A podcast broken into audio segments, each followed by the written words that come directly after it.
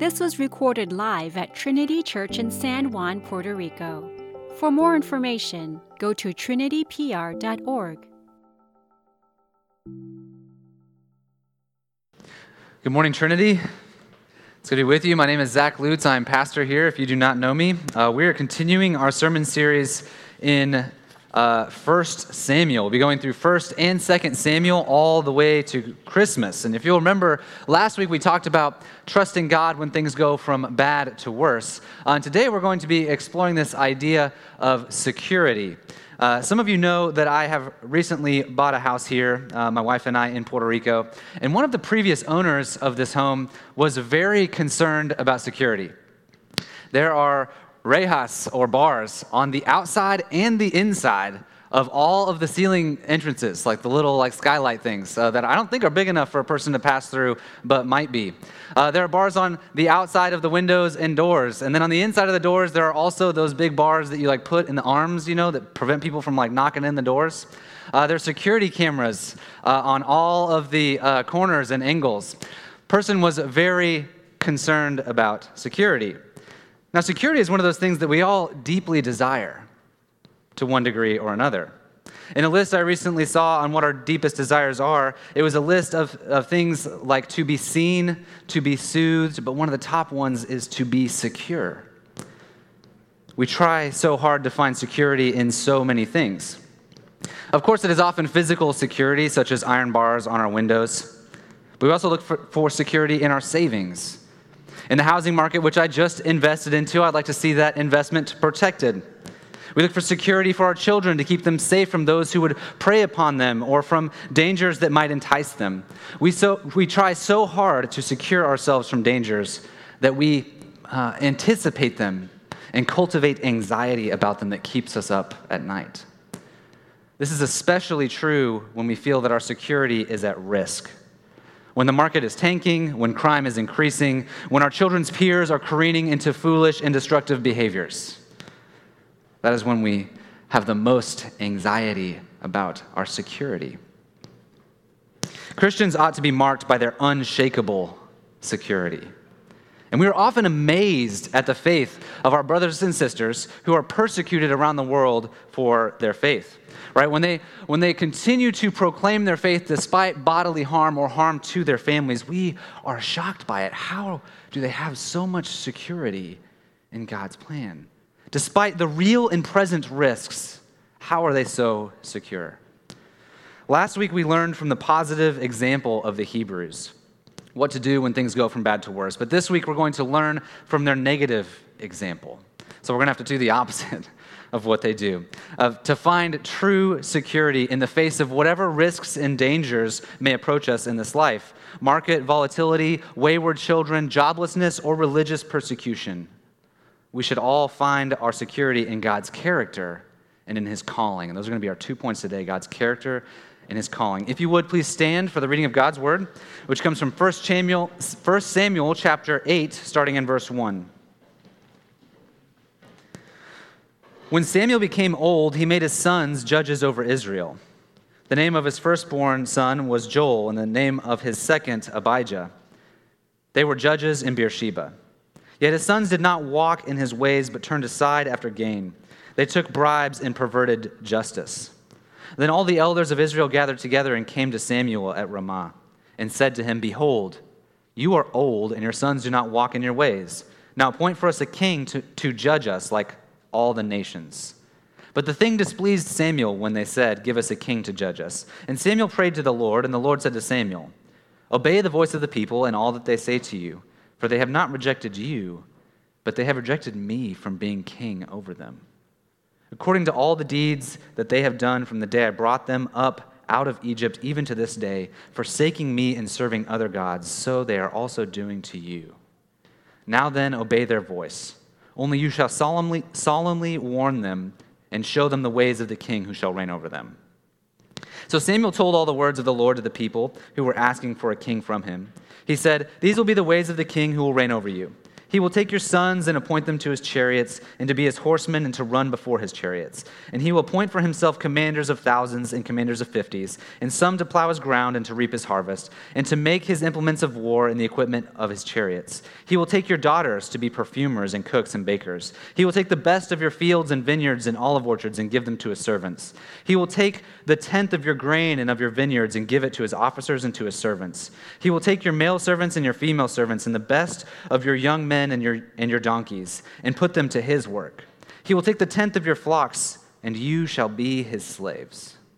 And in that day you will cry out because of your king, whom you have chosen for yourselves, but the Lord will not answer you in that day. But the people refused to obey the voice of Samuel. And they said, "No, but there shall be a king over us, that we also may be like all the nations, and that our king may judge us and go out before us and fight our battles." And when Samuel had heard all the words of the people, he repeated them in the ears of the Lord. And the Lord said to Samuel, "Obey their voice and make them a king." Samuel then said to the men of Israel, "Go every man to his own city." This ends the reading of God's word. May it provide security for us by the power of his Holy Spirit. Please be seated. So today we're looking for true security, and we're going to look for it in God's character and in his calling and in his plan. God's character and God's plan. And we are learning from the negative examples of the Hebrews. Now, there are many reasons to not feel secure in this world. I've already listed a few, um, but we could go on. There are wars, mass shootings, random acts of violence. There is deceitfulness, backstabbing, lies, and treachery. There are natural disasters. There are earthquakes happening all around us in Puerto Rico, and thankfully so far we've had no tsunami warnings. We've just entered hurricane season. There are vices and things that lure us into forfeiting our lives into various addictions. There are simple mistakes, errors, blunders that cause us to lose our things rapidly.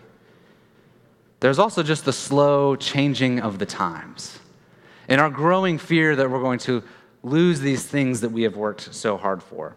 See, I think one of the biggest things that underlies um, our anxiety concerning our security is that we know that we have so much to lose. We are, by any measure of the world, unbelievably wealthy. We have homes, cars, food, families, ability to travel, ability to retire. We have so much, and we recognize that it can all change and become increasingly paranoid that someone might take it all or that circumstances might change and slowly erode that which we hold so dear, might erode those things in which we find security. The Israelites here are concerned with a very similar thing. They thought themselves to be in the good time, the good times of their of their um, lives, and in many ways they were. If you'll remember how we ended chapter seven, it said that they were left in peace because they had Samuel to intercede to God on their behalf. And when he interceded, God fought their battles for them and delivered them from the Philistines so they could be kept safe from foreign invaders.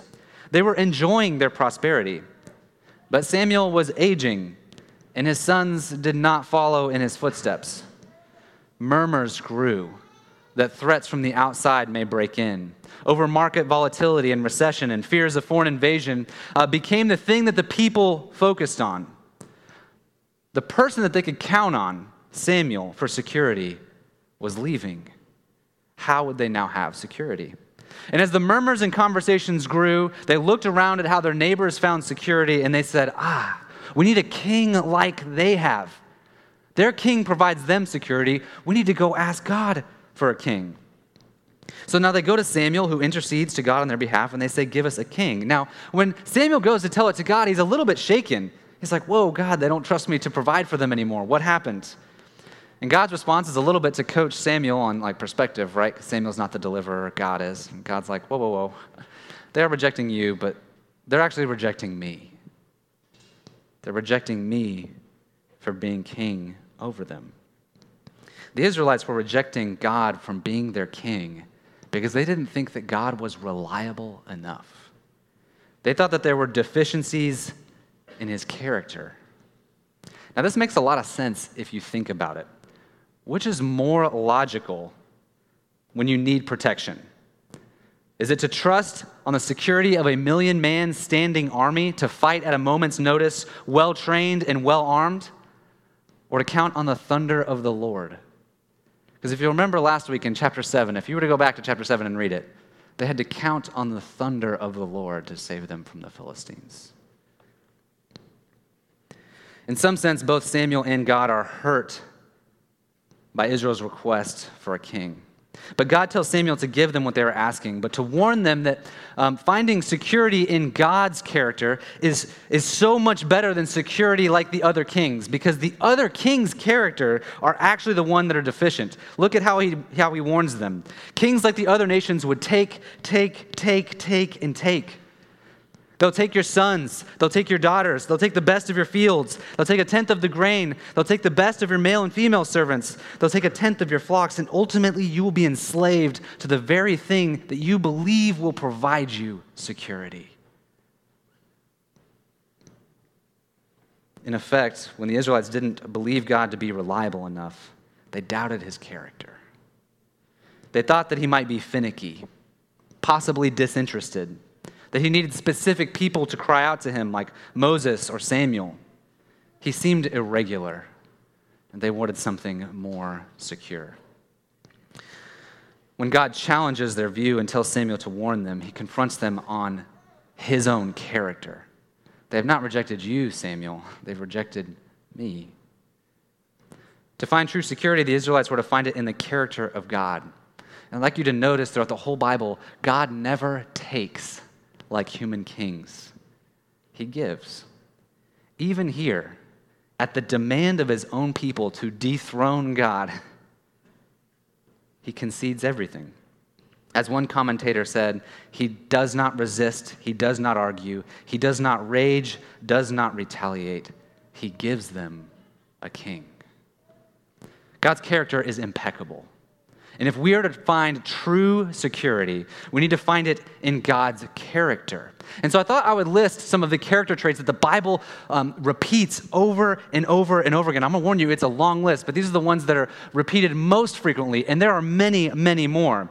He's attentive, compassionate, creator, deliverer, eternal, faithful, generous, glorious, good, holy, unchanging, incomprehensible, infinite, jealous, just, loving, merciful, patient, a provider, a refuge, righteous, self-existent, self-sufficient, sovereign, transcendent, truthful, wise, worthy, and wrathful. Maybe there's uh, three that help summarize this list best, and they're the omnis. Maybe you've heard of them. There's omnipotence. He's all-powerful. God can literally stop the earth from rotating, right? He stops the day from moving forward so that the Israelites can, can win a battle later. Um, stops the earth from rotating, and there are no astrophysical comp, um, implications later. He's able to do whatever he wants. He is omnipresent. He is everywhere. Nothing goes unseen, unnoticed, or uncared for. He's omniscient. He's all-knowing.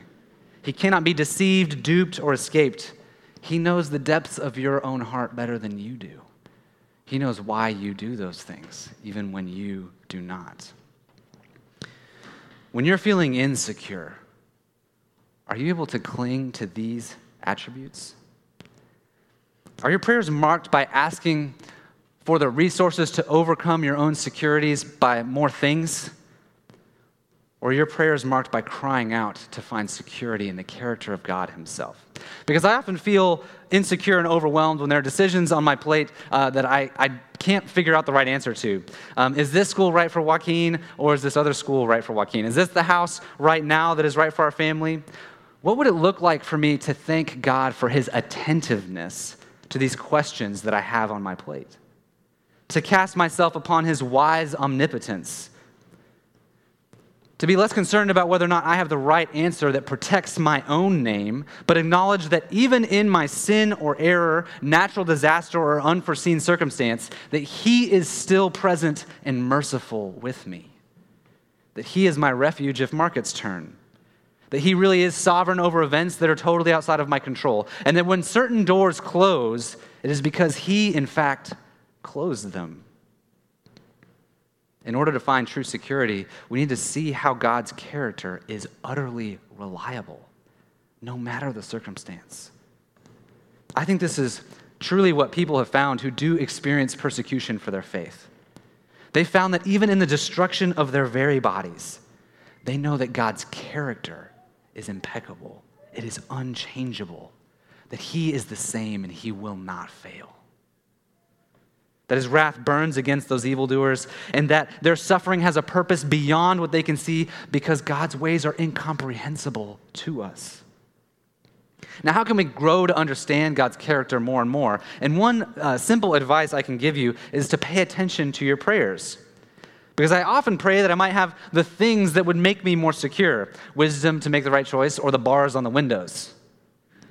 This isn't wrong to ask for, per se, but I wonder what it would look like for us to follow that up with an acknowledgement of how God himself provides security for that insecurity. That even if the wrong choice is made, or even if security vulnerabilities are exploited, even if our houses are robbed, and even if our, uh, in, he is our refuge even when we are homeless, that even if we are treated unjustly, that he is omnipresent and omniscient, that he sees when we turn the other cheek, and one day will make all things right. If our trouble, like the Israelites, is that we tend to want what God has to offer instead of a relationship with him, I don't know if you guys remember this in our last few sermons, and we'll see this throughout First and Second Samuel and throughout the whole Bible, really. Um, people really want what God has to offer, but they don't really want God himself. If our trouble is that, let us practice in our prayers acknowledging how God himself provides us security for our deepest insecurities. So in order to find true security, we must learn to see the security of God's character itself. But even if we can rest in God's character itself, um, one of those character attributes that I, I mentioned was his incomprehensibleness. And this provides us uh, a little bit of a problem. Uh, because his plan is incomprehensible, uh, it doesn't feel very secure. Uh, it feels actually very insecure. The Hebrews would find that God's plan felt very insecure. It felt too different, too backwards, too upside down. What was normal was a king, and they preferred a security plan like the other nations. I wonder if you guys have ever had a, a church or a community of people, a group of friends um, that you just, you really loved, um, that were really precious to you. Uh, and that time in your life really stood out. I think for uh, many of us, that can be college. Um, whether it was a campus ministry or just a group of friends, we had like intense amounts of time together. Um, we were learning a lot. We spent a lot of time together, uh, and, and we shaped each other in profound and meaningful ways. And when the time came to leave, uh, it felt a little bit vulnerable. We felt a little bit exposed, not very secure. Uh, it felt like we were risking uh, isolation and loneliness, that we wouldn't have people around to help protect us. You see, a security plan like the other nations would tell us to stay right where we are, to stay where you are thriving. And in many times, God does call us to stay where we are thriving. But sometimes his plan involves challenges and difficulties that we would prefer not to face, right? Or his plan is to take you to a place where maybe your purpose is questioned.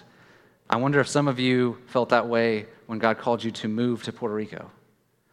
Or I wonder if some of you have felt that way when your friends and loved ones have moved away from Puerto Rico. Really, we look around and as Christians, we just want to be secure like our neighbors are secure. God, if you really do care for us, why are you calling me or causing me to go through such difficulty, such loneliness, such health issues? God's plan often feels like he's removing a lot of our safety nets. Israel didn't just doubt God's character, they doubted his plan. With Samuel aging and his sons looking like pretty bad dudes, uh, in some sense they were worried about what the next plan would be, and it seems like God didn't have any. There was no one to take Samuel's place. They had their own plan, though. They wanted a king like the other nations.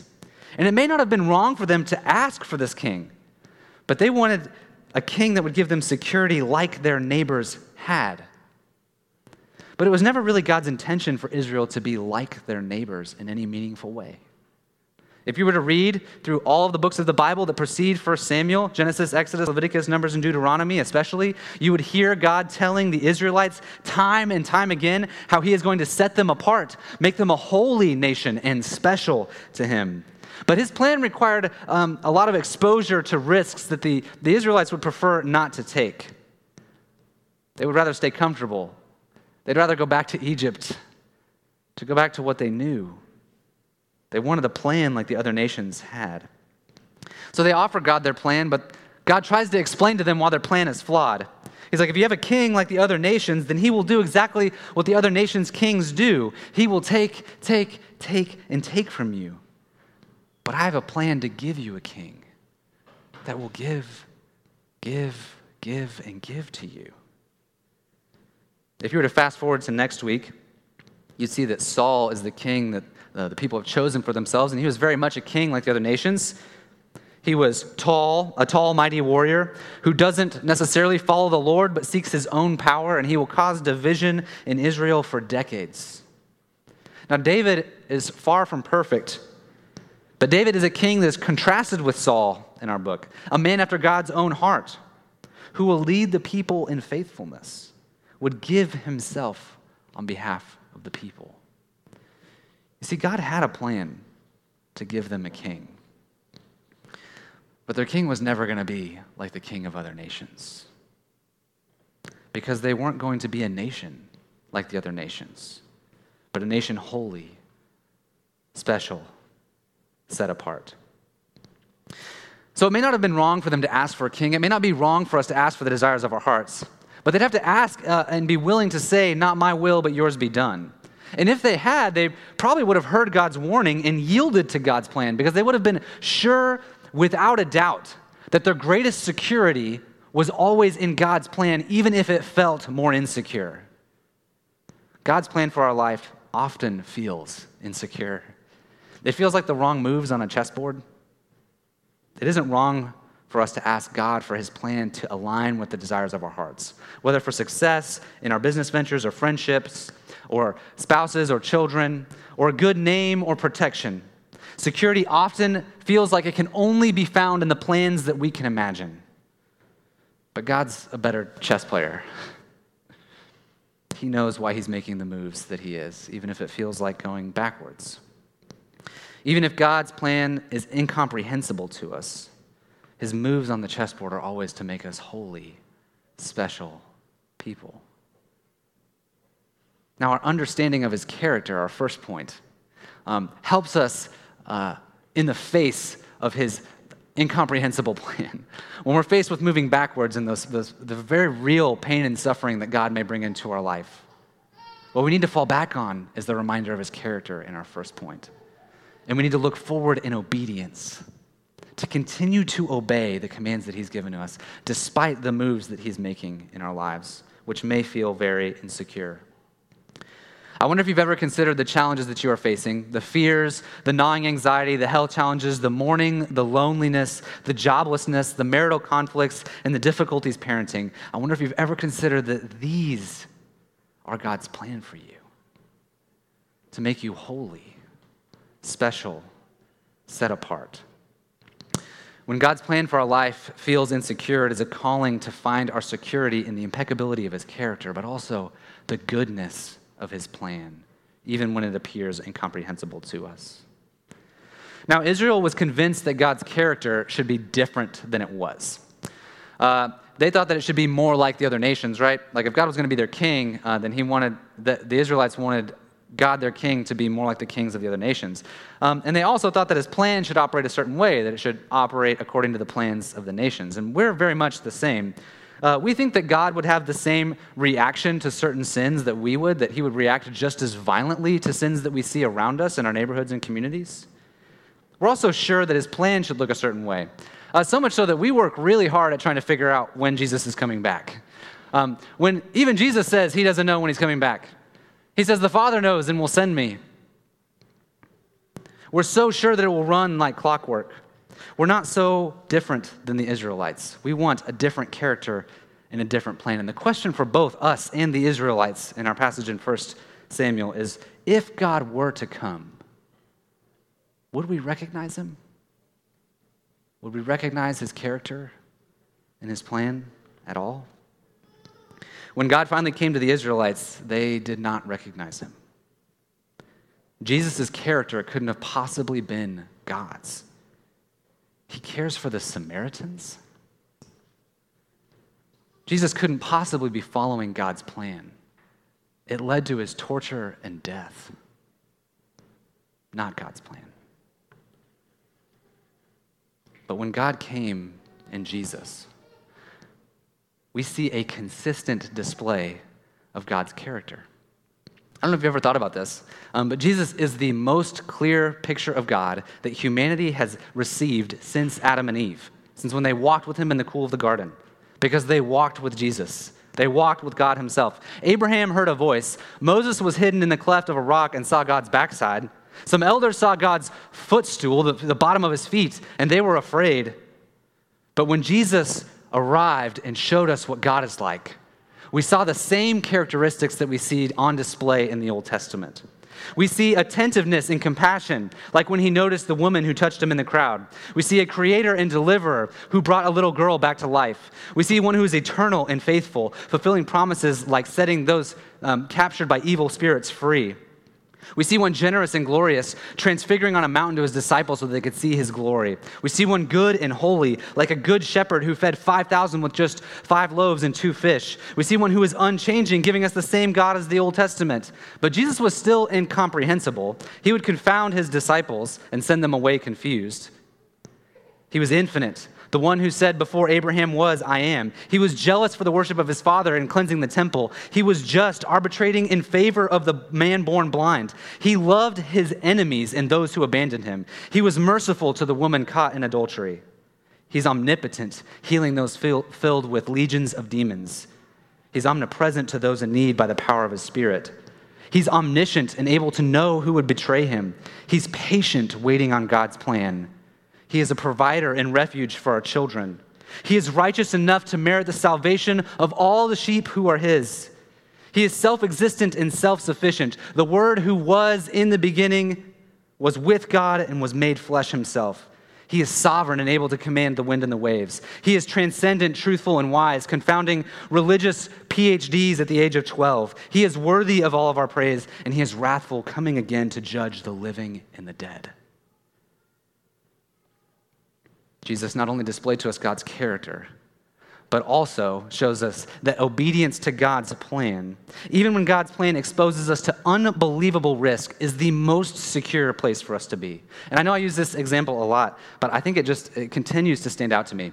Gar- uh, Jesus in the Garden of Gethsemane, before he's crucified, prays and asks the Father that this cup uh, might pass from him, so that he doesn't he, he doesn't have to go to the cross.